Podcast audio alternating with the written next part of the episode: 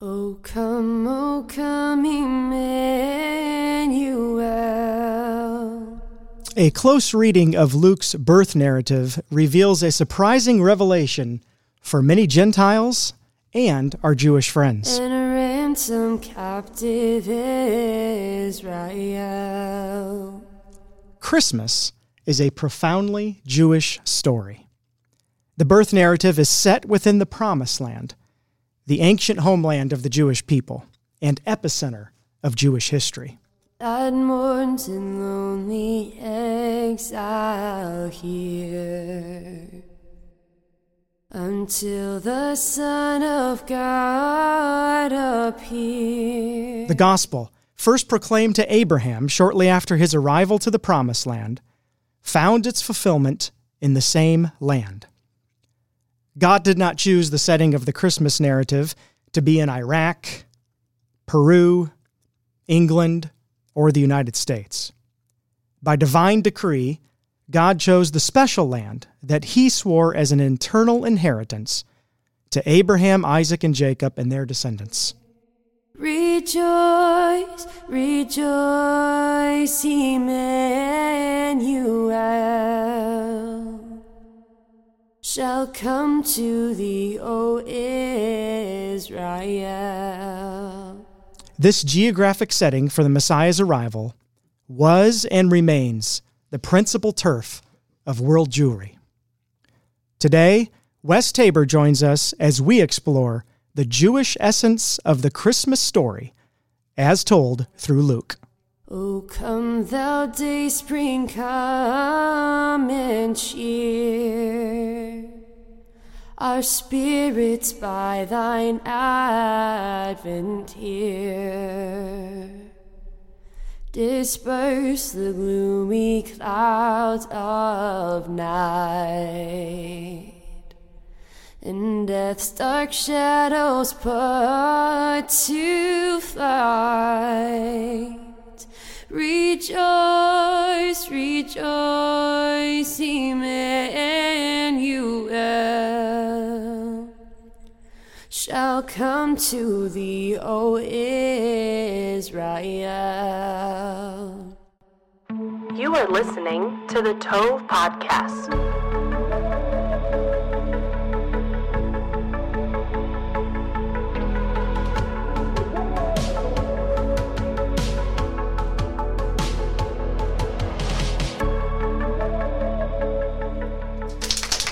Well, welcome back to the Tove Podcast. I am here with our Life in Messiah volunteers today as we are doing a live audience recording. Give a clap and a cheer for yourselves again. And I'm also joined again by returning guest and Life in Messiah's global ambassador, Wes Tabor. Wes, welcome back to the Tove Podcast. Thanks, Levi. Uh, for those who may not know, Wes also serves on the board of the Caspari Center. Caspari Center is an evangelical resource and education center for training, discipleship, and academic research and study. Messianic Jews and Gentile Christians work together to strengthen and support the movement of Jewish believers in Jesus. Wes, don't you just love this time of year?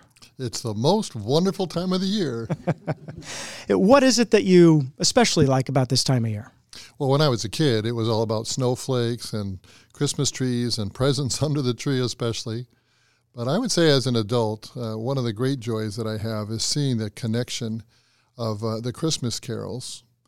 Um, you know, so much commercialization. You're walking through the mall and you hear Frosty the Snowman and Jingle Bells and some of the secular songs, but you also hear interspersed some of the good old Christmas carols. And I especially love O Come, O Come, Emmanuel Mm, yes. and Ransom Captive Israel. I, every time I hear that, it uh, really tugs at my heart. Yeah. I think I remember reading somewhere, correct me if I'm wrong, because apparently it's your favorite Christmas song, that that song was written with an eye to his return, not necessarily his first advent, although that's primarily what it's known as because we sing O Come, O Come, Emmanuel this time of year. But is that right? The author wrote it for his second coming in ransoming Israel. Sure, because it's ransom captive Israel. It's the idea of his second return and coming in glory right? The the Davidic king who's going to rule and reign. Um, so yes, I think this is another one of those songs that has dual application. Mm, wonderful. I love that. Most of us are making preparations to celebrate the arrival of Messiah.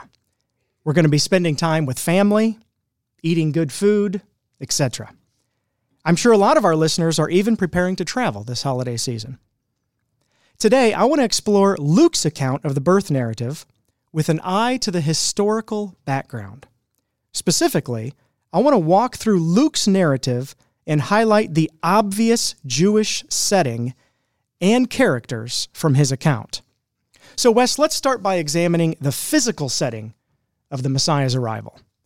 According to the prophet Micah, Messiah was foreordained to be born in Bethlehem Ephratah of Judea. Bethlehem means what, Wes? House of bread. House of bread. And Bethlehem was located in the heart of the Jewish nation. Though small, it was the hometown of popular faith filled figures.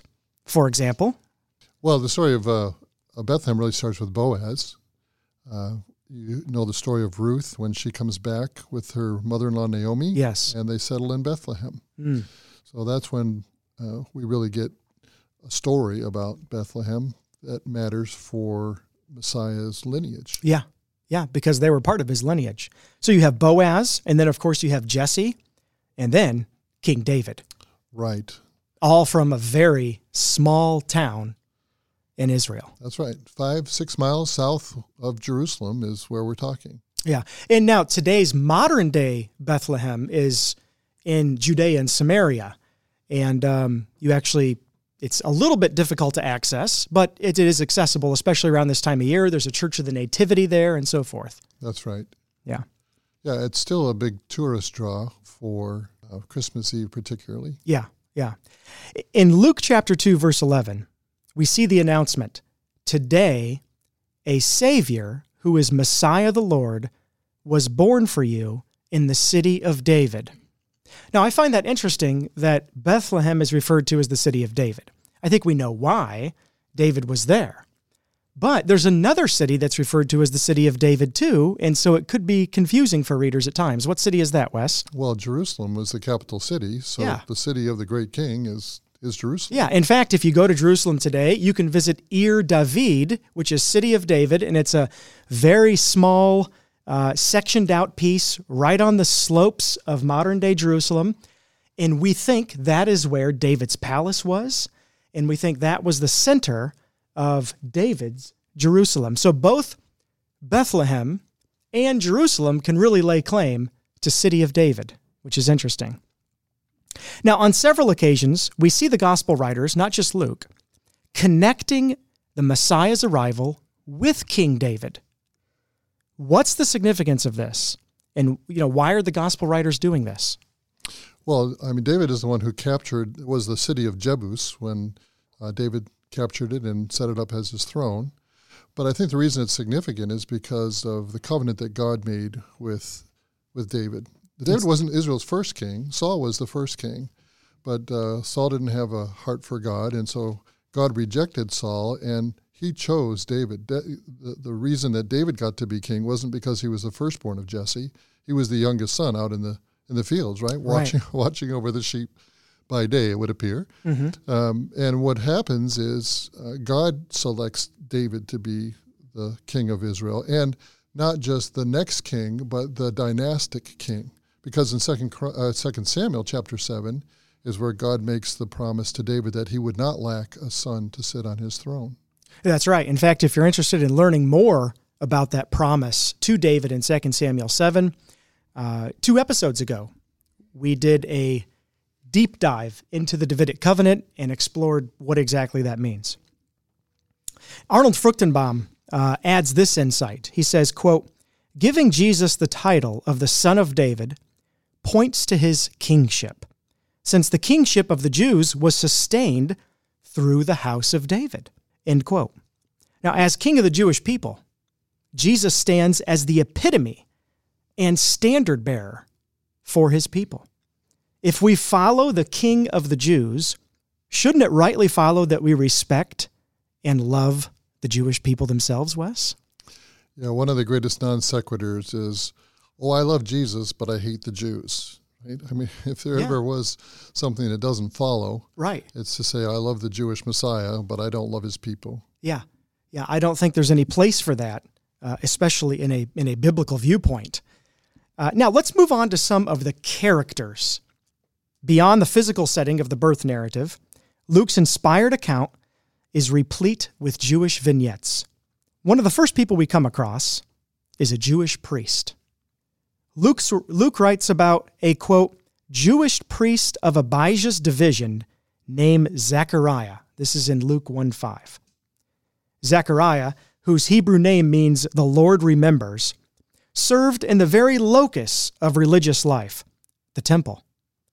The fact that he had a priestly function indicates he was of the tribe of Levi. While burning incense in the temple, Zechariah received a vision about his future son, John the Baptist. John was to be born a Jewish forerunner to a Jewish king. In fact, Luke chapter 1, verses 14 through 17 provides a sort of job description for John the Baptist. You mind reading that for us, Wes? Sure. So this is uh, end of verse 14. There will be joy and delight for you, and many will rejoice at his birth. For he will be great in the sight of the Lord, and he will never drink wine or beer. He will be filled with the Holy Spirit while still in his mother's womb. Womb, and there's nobody else about whom that is recorded. He will turn many of the sons of Israel to the Lord their God, mm. and he will go before him in the spirit and power of Elijah mm. to turn the hearts of fathers to their children and the disobedient to the understanding of the righteous, to make ready for the Lord a prepared people. Essentially, John was sent to the Jewish people to prepare them for the king's arrival. Now, in, in my studies over the years, sometimes I've been confused about who John the Baptist was. Was John the Baptist Elijah the prophet? Well, it appears no. Even though Jesus says at one point, John the Baptist is Elijah the prophet if you'll accept it, if you'll receive it. But in another occasion, people come to John and they say, Are you Elijah? And he says, No. So, what are we to make of this? Well, for sure, the Bible doesn't teach reincarnation. Right. There are people who believe in reincarnation. Even among some of the Jewish people, there are people who believe in reincarnation. But it's not what the Bible teaches. So John comes in the spirit and the power of Elijah. He Hmm. Which, com- which we just read there in the uh, in the passage that Right. you, yeah. So he comes as the forerunner. And actually, the passage in Malachi chapter 4 talks about Elijah being sent Yeah. before the great and terrible day of the Lord. So that's one of the reasons why many believe that Elijah is one of the two witnesses in the book of Revelation. Yes. Uh, but John did have the forerunner role. He Mm-hmm. came to make way or make straight the way of the Lord. Yeah. Absolutely. And um, he comes in the spirit and the power of Elijah. And you see that when people are drawn to him down by the Jordan River and he's powerfully preaching, and many are baptized. yeah. A Yeah. baptism of repentance. Yeah, that's right. Another reason why we, a lot of people think that Elijah is one of the two witnesses in the book of Revelation is because he did not die a human death. He was taken up into the clouds by the chariots and horsemen of Israel, which is pretty exciting. Yeah, his death is not recorded. Uh, he was translated into heaven. And because of that line of thinking, others think that maybe Enoch is the other witness because the scripture says in Genesis that he was not, for the Lord took him. Mm, yeah, yeah, absolutely. And and plus, we know from the passage you mentioned that Elijah must be sent before the great and terrible day of the Lord, which is a reference to the tribulation period. And so we certainly expect to see Elijah again on this earth. I don't think we'll be here for that, but certainly he will be seen again among people. Before we continue on, Wes, we're going to take a quick break on the Tove podcast. When we come back, we're not only going to finish our conversation about John the Baptist and his mom, but we'll take a look at Jesus' mother as well. We'll be right back on the Tove podcast.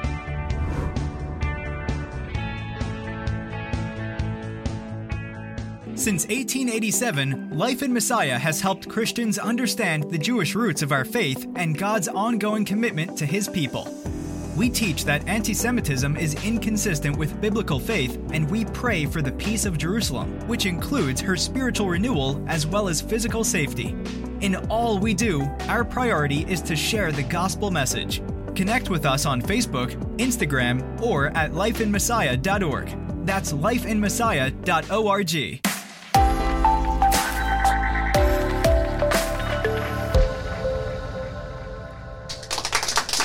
Okay, welcome back to the Tove podcast. Uh, again, we are doing a live recording today with Life in Messiah's wonderfully gracious volunteers. You know, we are so grateful for our volunteers at Life and Messiah who give of their time, energy, and resources to further God's work among the Jewish people.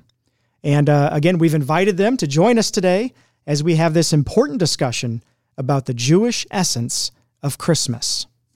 Well, Wes, we just finished talking about how John was not Elijah reincarnated or Elijah in person or anything, but rather John the Baptist came in the spirit and power of Elijah. He had a similar ministry to Elijah, and he was sent as a forerunner to the Jewish Messiah. You know, Zechariah was informed by the angel that his son would possess the same spirit and power of Elijah, who was one of the most foremost of the Hebrew prophets. In fact, uh, oftentimes people say that Elijah stands as the head of the major prophets of Israel. Upon hearing the miraculous news, I find it very fascinating that Zechariah connects this news to God's promises to Abraham and his descendants. Zechariah praises, quote, the God of Israel, and rejoices that this fulfillment stems from the holy prophets and the covenants with David and Abraham. You see, Zechariah clearly believed that the unfolding events of the Christmas story were related to God's covenant promises to Israel. The time arrived for Elizabeth, Zechariah's wife, to give birth. Luke records, quote, they came to circumcise the child on the eighth day. Circumcision on the eighth day was and remains a uniquely Jewish custom. You know, a lot of people perform some kind of a custom of uh, circumcision, including the Muslims, and just a lot of people practice circumcision. But it is uniquely Jewish to circumcise on the eighth day. And that's exactly what we see here is this very unique Jewish custom taking place. Yeah, which goes all the way back to the days of Abraham. God gave the covenant of circumcision to Abraham all the way back in Genesis 17. Mm. So we often think about the law, the Torah that Moses received at Mount Sinai, and of course, circumcision is included in the commands of God at Mount Sinai. Yeah. But the rite of circumcision, the sign of circumcision, as a sign of a covenant, goes all the way back to the Abrahamic covenant. Yeah, fascinating, which is why a lot of even Jewish believers in Jesus today believe that they should circumcise their kids on the eighth day, not because it's part of the law of Moses, because they know that we're not under the law, but rather because it's connected to Abraham's covenant, which is eternal and ongoing and unconditional. In fact, after Messiah's arrival, he too would be circumcised on the eighth day and presented with the proper sacrifices in Jerusalem's temple. So, moving on from John's birth and Zechariah's wonderful praise, let's go to Jesus' mother. The angel Gabriel was not bashful in relaying the Messiah's utterly Jewish job description to the young Mary. The angel's message to Mary includes the unique duty of Messiah to, quote, reign over the house of Jacob, another name for Israel, and possess, quote, the throne of his father David. These are tasks, Wes, that only a Jewish man is qualified to do, according to everything else that had been written in the scriptures before. And I know I've said this again on the before on the Tove podcast. But if it's not a Jewish Messiah, it's no Messiah at all. We are counting on God's promises to be literal and true when he says that his Messiah would come from Abraham, Isaac, and Jacob, and then through David, and so on. It's a good point, Levi. Uh, sometimes we'll talk to Jewish people who say, well, that, you know, Jesus is the Messiah of the Gentiles, Mm. right? We're looking for somebody else. Yeah. But you're absolutely right. If he's not the Jewish Messiah, he's nobody's Messiah. Yeah, and I think that's not only important for our Jewish friends to hear and understand, but it's equally important for our Gentile friends, Gentile believers, to hear and understand that we serve the King of the Jews, essentially. So, upon hearing Gabriel's news, Mary exalts God and unashamedly declares that God has, quote, helped his servant Israel, just as he spoke to our ancestors, to Abraham and his descendants forever. Like Zechariah, Mary was familiar with God's promises to her people. She was a Jewish woman who practiced her faith and was familiar with the writings of the Jewish prophets. In fact, she made several annual pilgrimages to the temple, lived the Jewish religious life that was set according to the law of Moses. Mary would be entrusted by the God of Israel to raise the godchild in a Jewish home, according to Jewish law, and with Jewish parents and siblings. If there was ever a Jewish home, Wes, it was the home of the Messiah. Right. And you see that even in their bringing Jesus to be circumcised on the eighth day and bringing the uh, the sacrifice that was commanded in the Torah. Yeah. Uh, so yes, very much following what God had given to Israel through Moses. Yeah. In fact, it, it says in the text that after the days of purification were over, mm-hmm. they brought the child to the temple. So what's interesting is that if you had a male child, the days of purification lasted about 33 days. So when we read about Mary and Joseph bringing Jesus to the temple complex, we suppose that was about 33 days that they finally arrived at the temple in order to give sacrifices, in order to present him, because the firstborn is the Lord's. Not only the firstborn of man and woman, but the firstborn of animals as well. It's called uh, Pidyon Haben, the redemption of the firstborn, mm. and it's a it's a strong custom that's continued on through uh, to today among religious Jewish people. Mm, fascinating. The list of Jewish attributes found in Luke's birth narrative is extensive. Time and space limit the listing of all the plethora of Jewish aspects found in the Gospels or the rest of the New Testament for that matter. We can recognize from just a cursory overview of Luke's account that the story of Jesus is a Jewish story at its core. A Jewish story that is meant to be told, by the way, and told again and again and again to the whole world with a priority to the Jewish people. Why do I say that, Wes? well, I don't suppose there have been many Tov podcasts that we haven't gotten Romans 1.16 in. Indeed. I'm not ashamed of the gospel, for it's the power of God for salvation to everyone who believes, to the Jew first, and also to the Greek or Gentile. Yeah, absolutely. And of course, here at Life in Messiah, we are taking that message, and our staff, located all over the globe, including digital ministry, are broadcasting that message, are sharing that message with the Jewish people with sensitivity, with love, and with boldness. But it only makes sense. It's a Jewish story about a Jewish Savior, the Messiah of Israel. That's right. You mentioned the King of the Jews, right? Yeah. It's interesting when the Magi come, Jesus is an infant, and their question is, Where is he who is born King of the Jews? Mm. And when you read the crucifixion narrative, the sign that's placed on the cross is Jesus of Nazareth, King of the Jews. Mm. So from his birth to his death, they were bookended yep. with that title. Wow, that's really good. You know, you brought up the wise men. Let's just touch on them for just a second. Uh, of course, the scriptures only record so much about the wise men, but we know that they came from the east, and clearly they seem to be looking for one born king of the Jews how likely is it that the wise men were Jewish themselves? I say that because there are writings that suggest that so many Jewish people stayed between the Tigris and the Euphrates, which is the land of the east to Israel. There were so many Jewish people living there after the Babylonian exile in 586 BC that Jewish people actually started to refer to that area as Israel. We know that there were religious schools there. We know that study of the Torah and writing continued in, in very meaningful ways that would shape Judaism even until today. That's true. So the chances, in my opinion, that these wise men were Jewish men, learned men coming from the east seeking out the king of the Jews, I think that's a good chance. I, I don't see why Gentiles would be coming from that area. It's possible. We'll not know for sure on this side of heaven, but I submit to you that it's likely the wise men were Jewish themselves.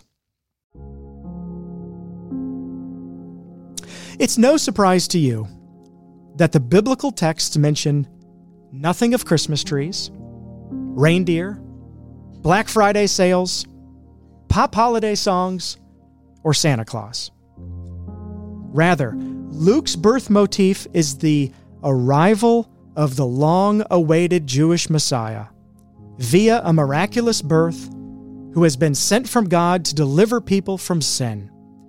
It's a story of God's redemption for his glory for Israel and the Gentiles.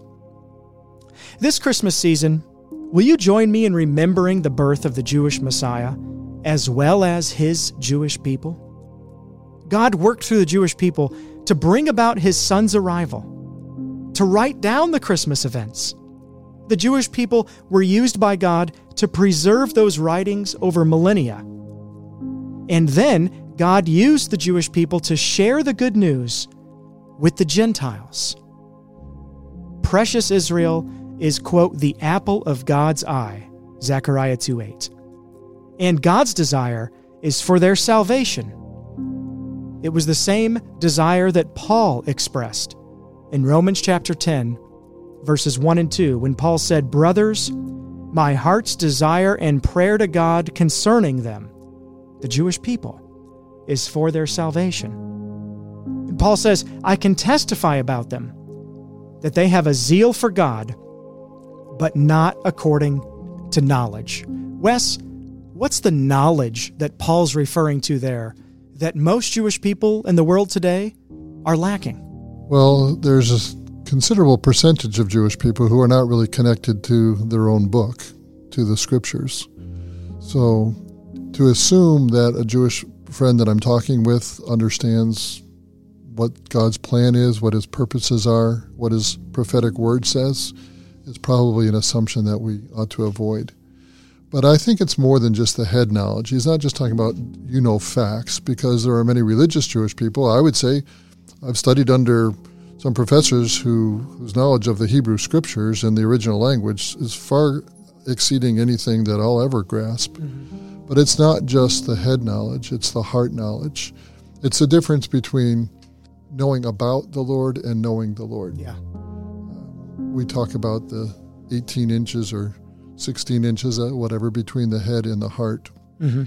And that's, I think, what he's talking about. And, and I love the fact that in the record that we read earlier in Luke 1, he will turn many of the sons of Israel to the Lord their God. Mm. There's this idea that Israel, as the chosen people, are the people of God, and that's absolutely true.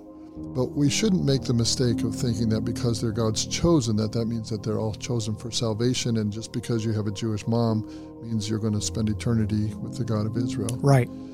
Um, this this idea of my people are destroyed for lack of knowledge, and Jeremiah saying, "That day no longer will someone." Say to their neighbor, Know the Lord, because they will all know me from the least to the greatest that's the, the ministry of John the Baptist was to turn the hearts of the people to the Lord. Mm-hmm. That's why there was a remnant of people who were, were being baptized for repentance even before Jesus came. Yeah. And that's that's our heartbeat at Life of Messiah is we are we know the message is true. We know that the Messiah has come. And we know that there are Jewish people who don't even know about the gospel story. They've never heard a true presentation of the gospel. And sadly, there are many people who have had contact with Christians, but their view of what Christianity is is not reflective of what the Bible teaches. Yeah. So that's one of the greatest greatest challenges that we have as believers is to demonstrate the love of Jesus so that a Jewish person will be willing to reconsider what they think they know yes. about who Yeshua is. Yeah. I think one of the greatest things we can do is simply get people in the Word. If we can, you know, just um, ask our Jewish friends if they would be willing to read the introduction to the New Testament, which most Jewish people are so surprised that it is so Jewish. It's filled with Jewish names, And uh, most people are surprised by that because some Jewish people have been told that the New Testament is a very Gentile document and that Jesus is for the Gentiles, as you mentioned earlier. But as we can see from just a cursory overview of Luke's birth narrative today, it is a Jewish story through and through with a Jewish Messiah at its center. That's why you love seeing some of those videos that are posted on the Life of Messiah website or In Search of Shalom, where you find Jewish people who, for the first time, uh, have read the New Testament and find out, oh, what? This is really a Jewish book. Yeah, absolutely. Well, in conclusion, Wes, may our mindset be the same as Simeon. When Mary and Joseph brought their little baby Jesus into the temple, it was Simeon who was there. Simeon was righteous and devout, looking forward to Israel's consolation. Upon seeing him in the temple, Simeon cradled Jesus in his arms and declared, Now, Master, you can dismiss your slave in peace as you promised. For my eyes have seen your salvation. You have prepared it in the presence of all peoples, a light for revelation to the Gentiles and glory to your people, Israel. Amen. Will you join me in praying for the Jewish people to come to believe in the one who has the starring role in this miraculous, very Jewish Christmas story? Well, thanks so much, Wes, for joining us at the Tove Podcast again. And uh, if you'd like to listen to previous episodes of the Tove Podcast, you can find them on Spotify, iTunes, anywhere else you get your podcasts, or head on over to lifeinmessiah.org and click on the Tove Podcast tab. I'd like to thank all of our volunteers for joining us today for our live recording of the Tove podcast. May you have a blessed Christmas and a wonderful New Year. From all of us at Life in Messiah, Shalom.